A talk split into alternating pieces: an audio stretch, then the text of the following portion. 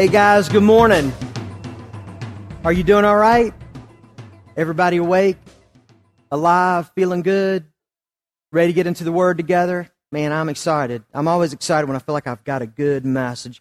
I heard a story one time about a lady who came into a church and uh, she was greeted by the hospitality team. And by the way, doesn't our hospitality team do a great job greeting people, getting people in and out, making people feel friendly? Well, this lady came into the church and she was looking for a seat.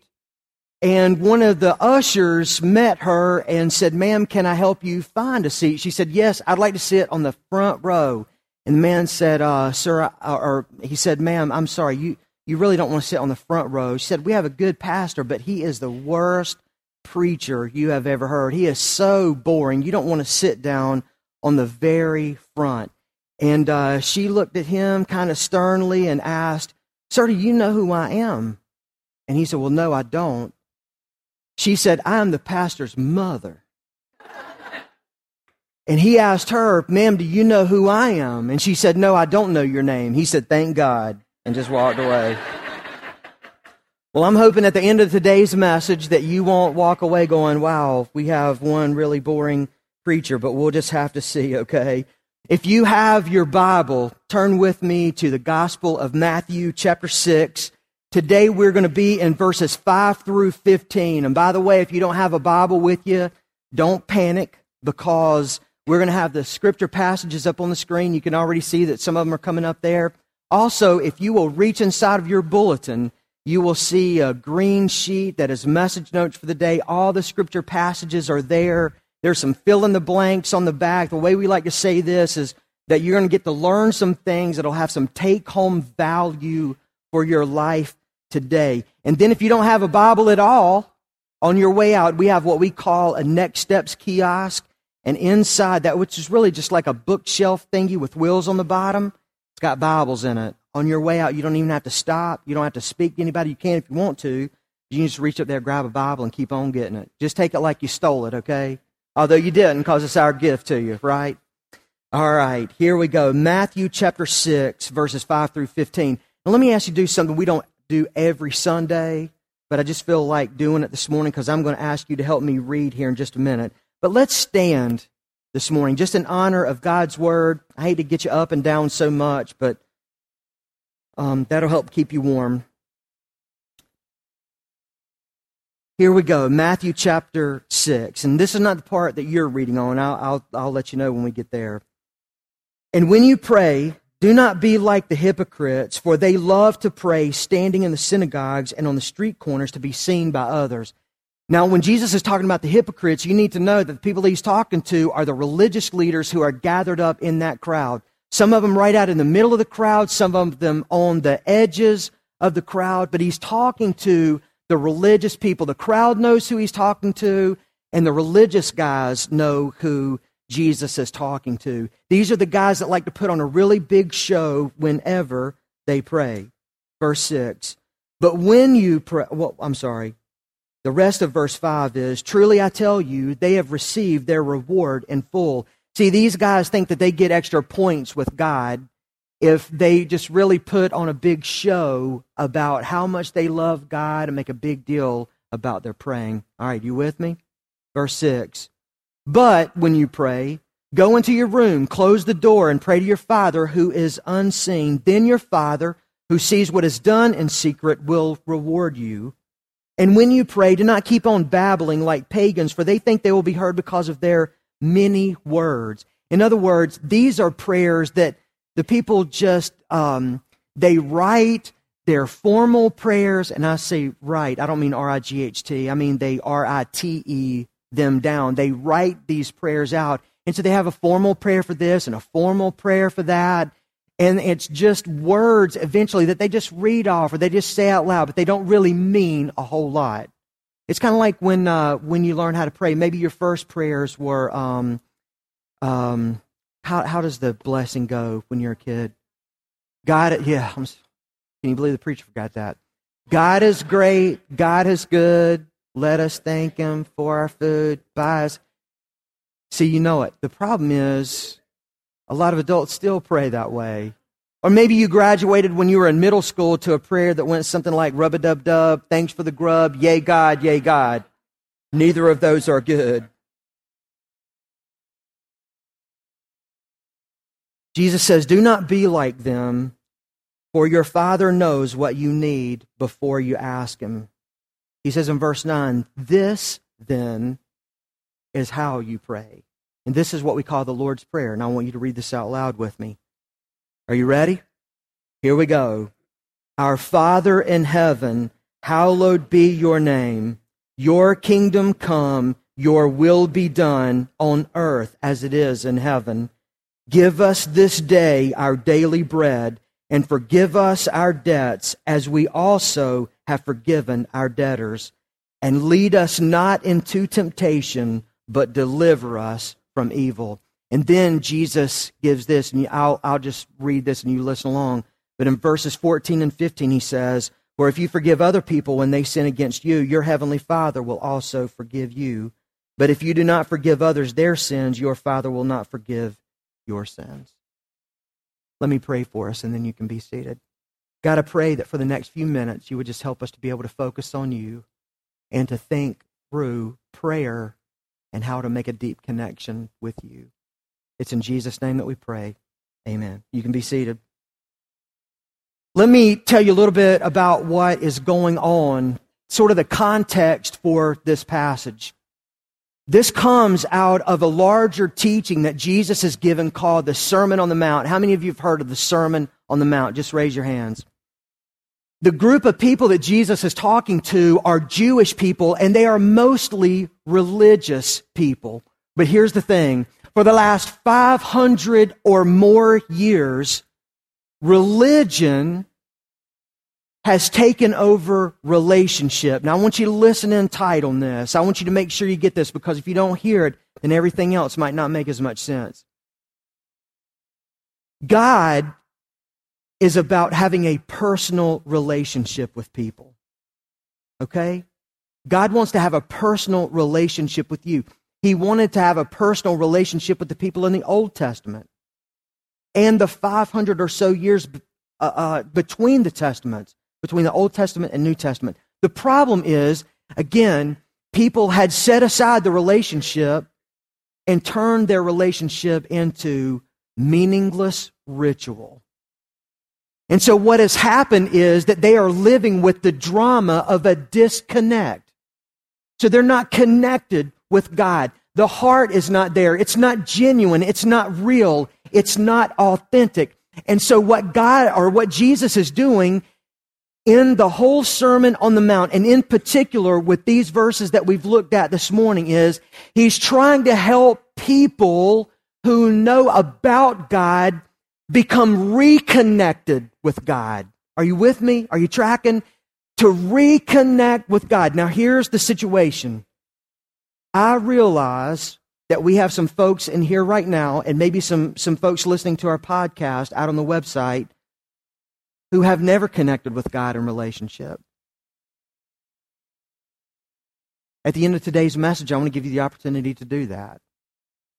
But also, what I know is that we have a larger group of people in, in, in this congregation who feel disconnected with God. And that could be for a number of reasons. Maybe, it's because you're holding on to some pet sin in your life. There's something that you know needs to be pushed out of your life. Maybe it's a relationship, or maybe, again, it's some kind of sin that is keeping you from being connected with God. Or, or maybe it's um, some other kind of, of problem. Maybe you've turned going into church uh, into just something that you do as part of the motions of being a person of faith, but you feel a disconnect. Well, in this series that we're calling Re, we're talking about how to remodel our lives, how to remove some things that need to be removed, or how to replace some things. Today, I want to teach you how to reconnect with God. Now, here's the thing when Jesus, in teaching us how to pray and how to connect with God, when He gives us what we call the Lord's Prayer, He gives us a pattern for how to pray. For how to pray.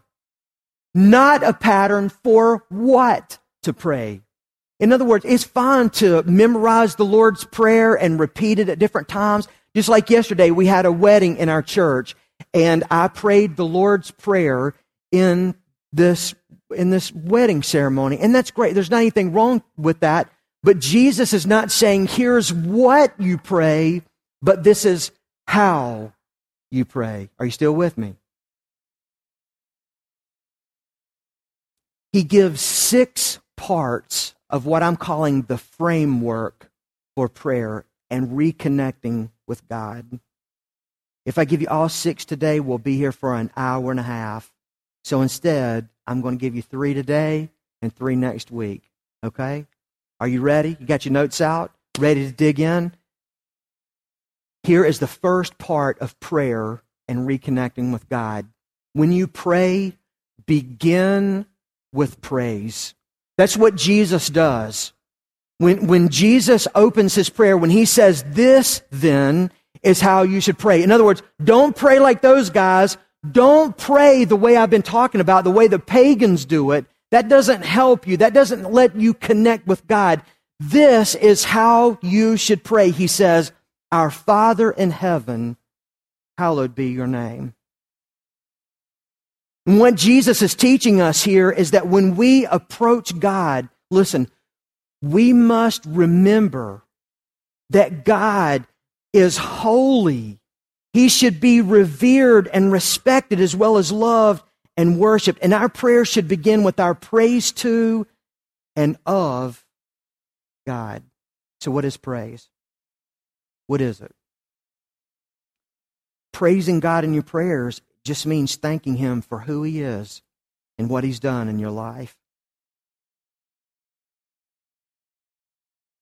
It just means thanking God. It, it, it, means thanking God for the small things. It means thanking God for the things that you would consider to be big in your life. And can I tell you that normally what we think is small is really big, and what we think is big is really small?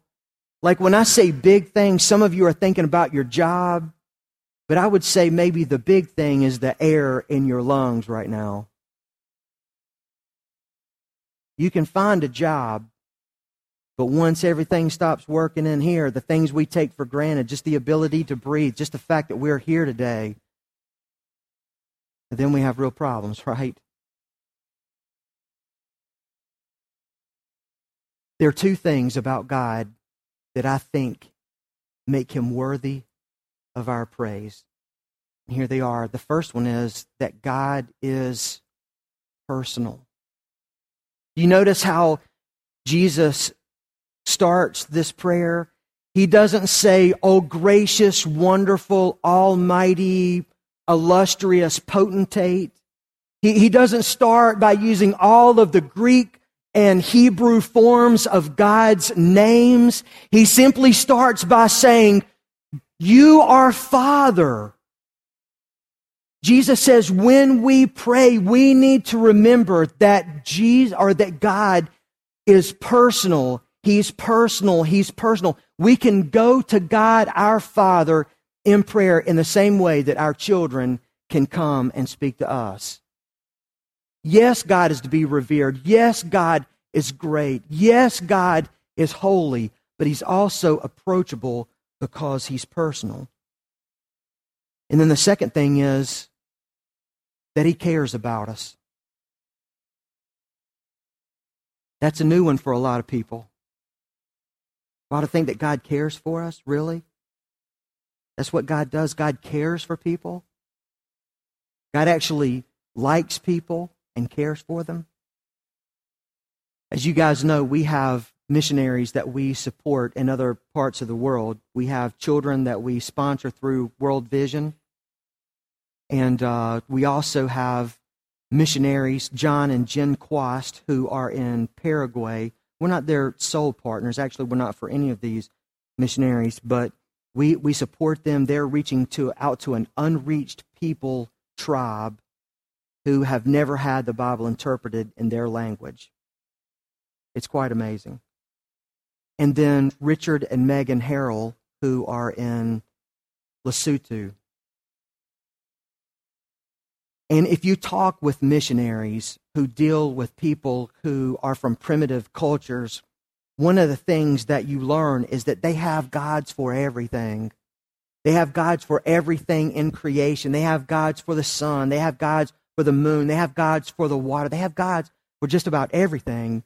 And these people are consumed with trying to appease these self serving gods who really don't care anything for them. And sometimes these people groups will go to the extremes of sacrificing their children to these gods. And these gods are cruel. I'll give you an example from Greek mythology. There was a time when human beings did not have the ability to make fire. I mean, think about that just for a minute.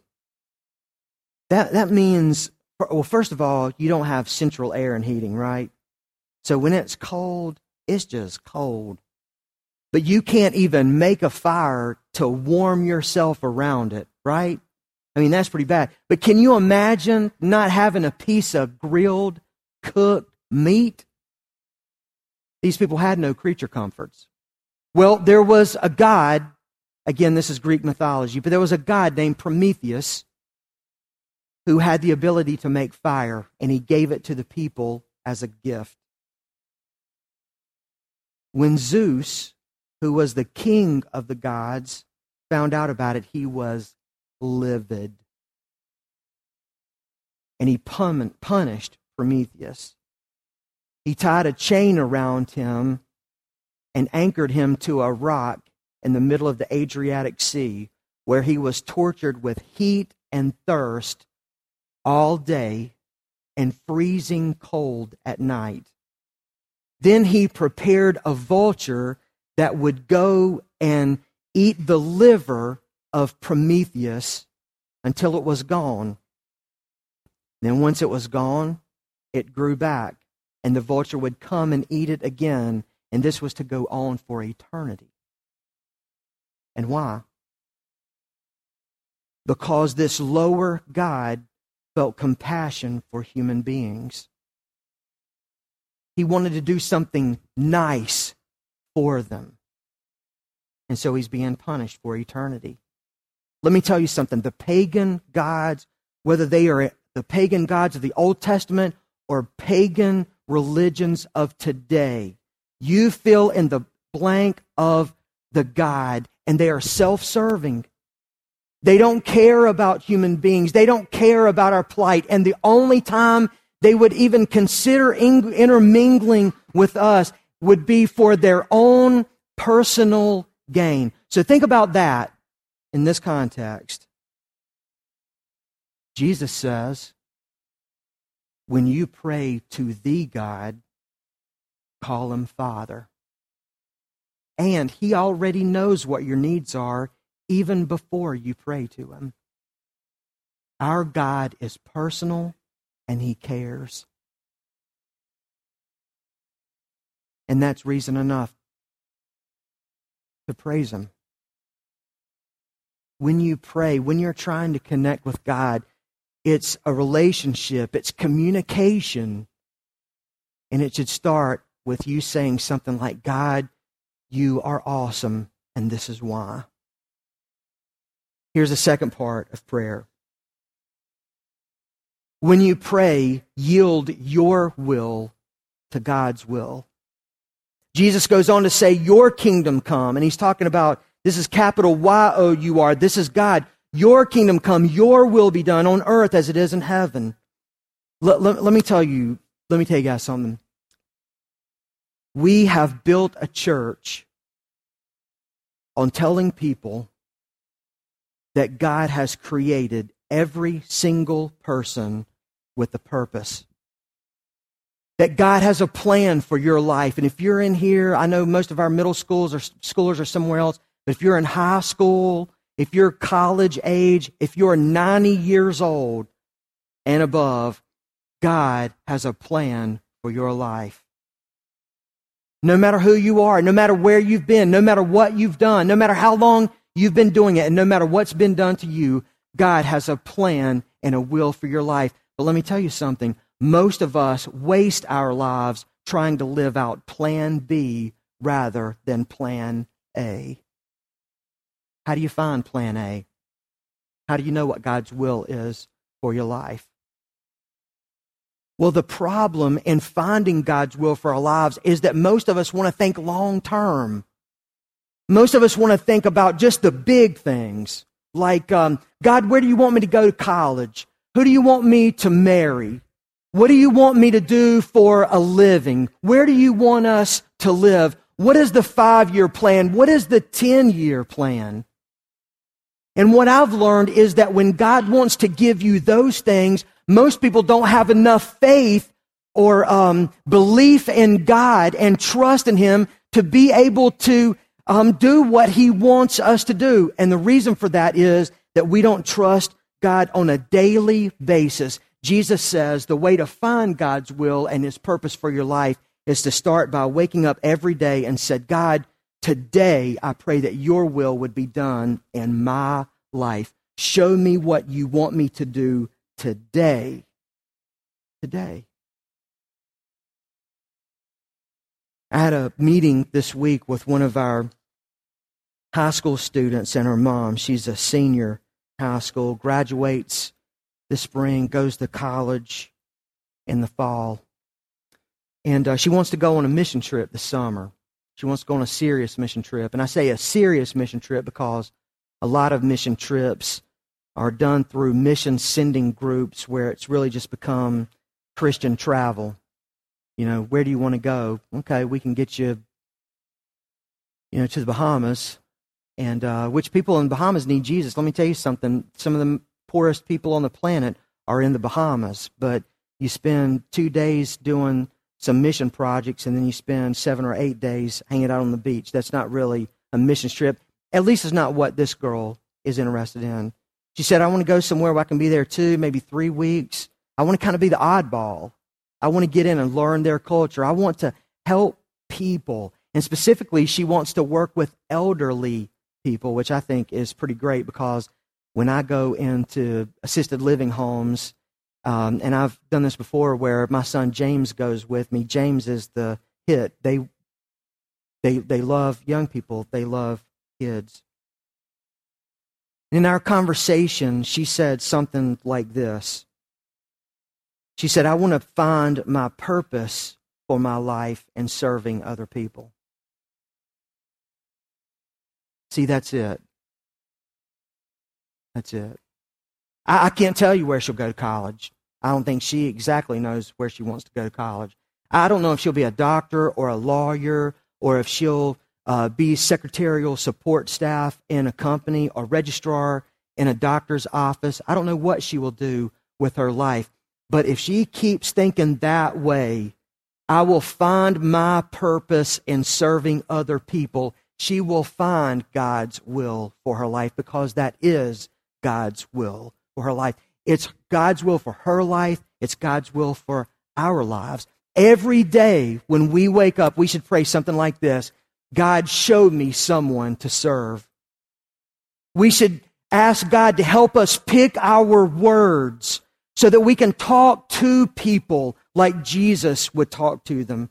Every day when we wake up, we should ask God to guide our steps by saying, God, you show me where you want me to go. I know I'm going to work. I'm going to work. So I have this job to do, but as I'm going through the day, where do you want me to go eat lunch? Who do you want me to have a conversation with? Who is it that needs just something of kindness from me? God, teach me how to be generous to other people. And when I say generous, I don't mean that you just walk around and you give people $100 bills. But that would be fun, wouldn't it? Especially if you felt like you had money where you could just hand out $100 bills. But I'm talking about the simple things where you give smiles, where you give warm words, where you just have good conversation with people. Ask God to show you people who just need kindness. Ask God to show you the kids at school who don't have anybody to sit with.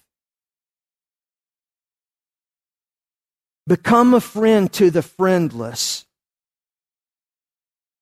There are opportunities every day for you to experience the kingdom of God being lived out on planet Earth. It's all around you.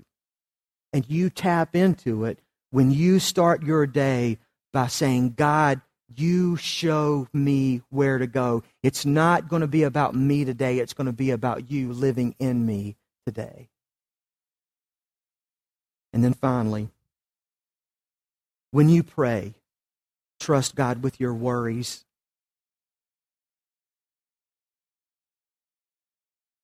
Jesus says, Give us today our daily bread. Bread, bread represents life's necessities, our physical needs, our material needs. And Jesus says, Don't worry about them, pray about them. And the amazing thing that happens whenever we pray and we're trusting God for the things that we need in our lives every day is that the things that we feel like we need and the worry gets smaller and smaller because God gets bigger and bigger and bigger in our lives. Philippians 4:19, which I don't think is in your outline. It's not, just jot it out to the side. You can look it up later. But it says, And my God will meet all of your needs according to the riches of his glory in Christ Jesus. Can I teach you something that maybe you don't know?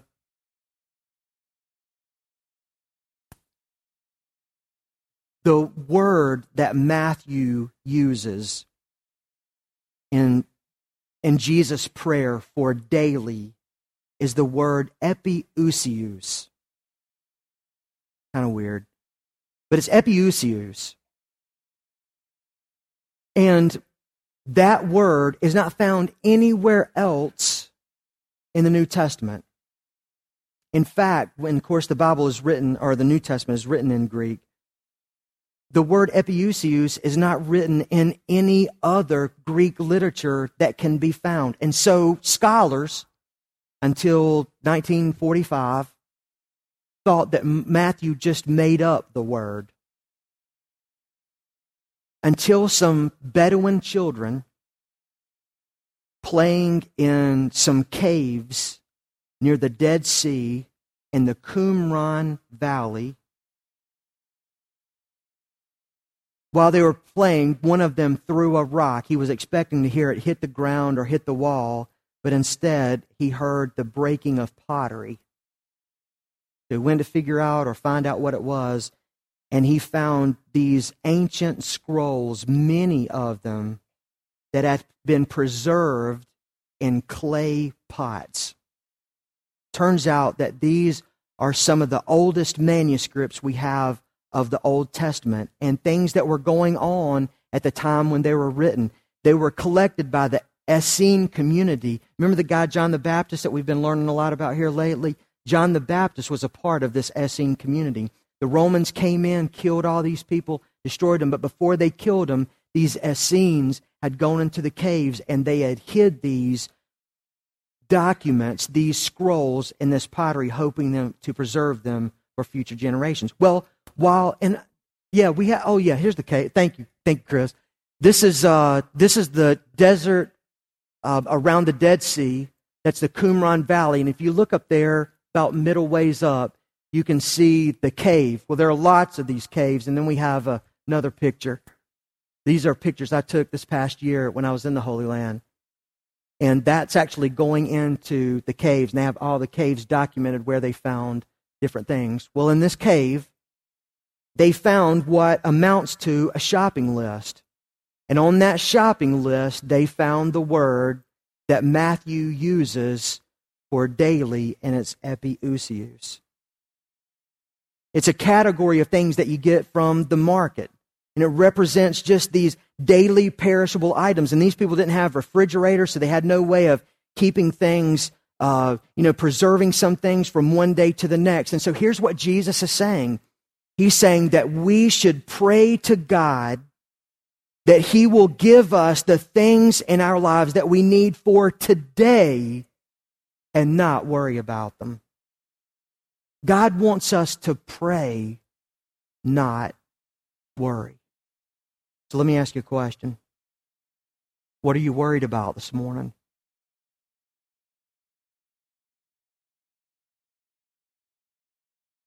What are you struggling with? What do you need? Do you need more time? You need more energy? Is there some kind of financial deficit in your life? What do you need? Do you need more faith? Do you need courage? What do you need? My challenge for you today and your next step is that you would pray about these things. I'm not telling you not to be concerned. Wouldn't that be unrealistic for me to just say, hey, just go through life and not have one concern about anything? We know that that's not reality. That's not life. What Jesus is saying is that don't let the worry over things steal the joy from your life. Trust God with those things. Well, Jimmy, what do I trust God with?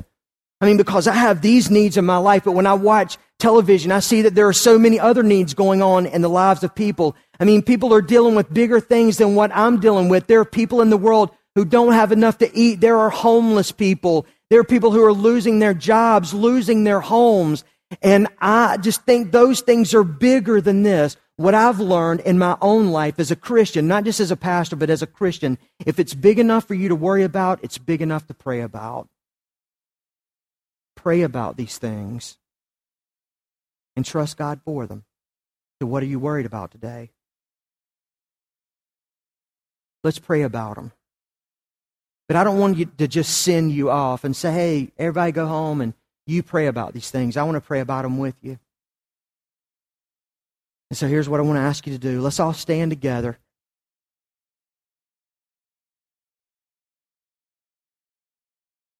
We'll say a prayer for the kids over in River Kids. That sounded like a blood curdling scream to me.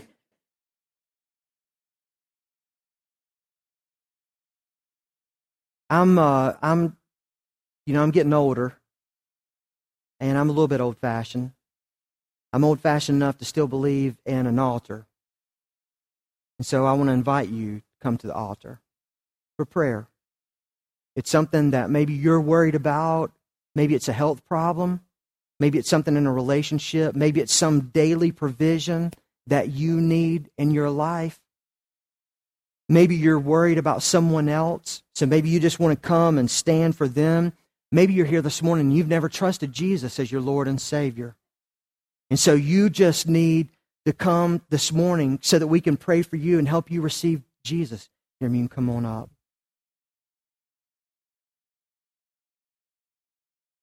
But without further delay, I just want to invite you to come and stand in the altar for prayer. You don't have to say a thing, but just come and stand. If you need to be here this morning in prayer, Again, if it's for you, if it's for someone else, if it's for some deficiency that you have in your life, you just need God to touch you in some way, then I want you to come.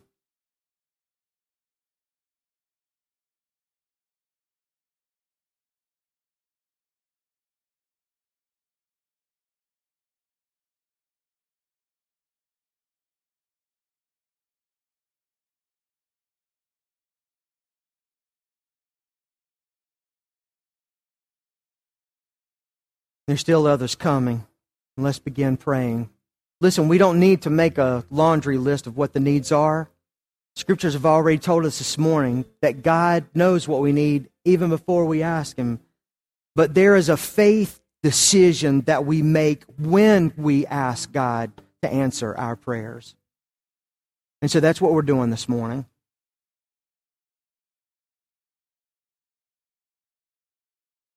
If you've never trusted Jesus as your Lord and Savior, I want to give you the opportunity to do that right now. And so let's pray for you first. Just pray this way. You don't have to pray out loud. You can say these things in your heart and mind, but God will hear you when you pray. Just say something like this God, today I'm trusting you as my Lord and Savior. And in the best way I know how, I'm giving my life to you. You say, God, I don't know everything that it means to follow you, but I want to do my best. But I want a relationship with you. So I ask you to forgive me of my sins. And Jesus, come into my life right now, and you be the leader of my life. Fill me with your Holy Spirit. Give me the courage to begin praying every single day God, I want to do your will in my life.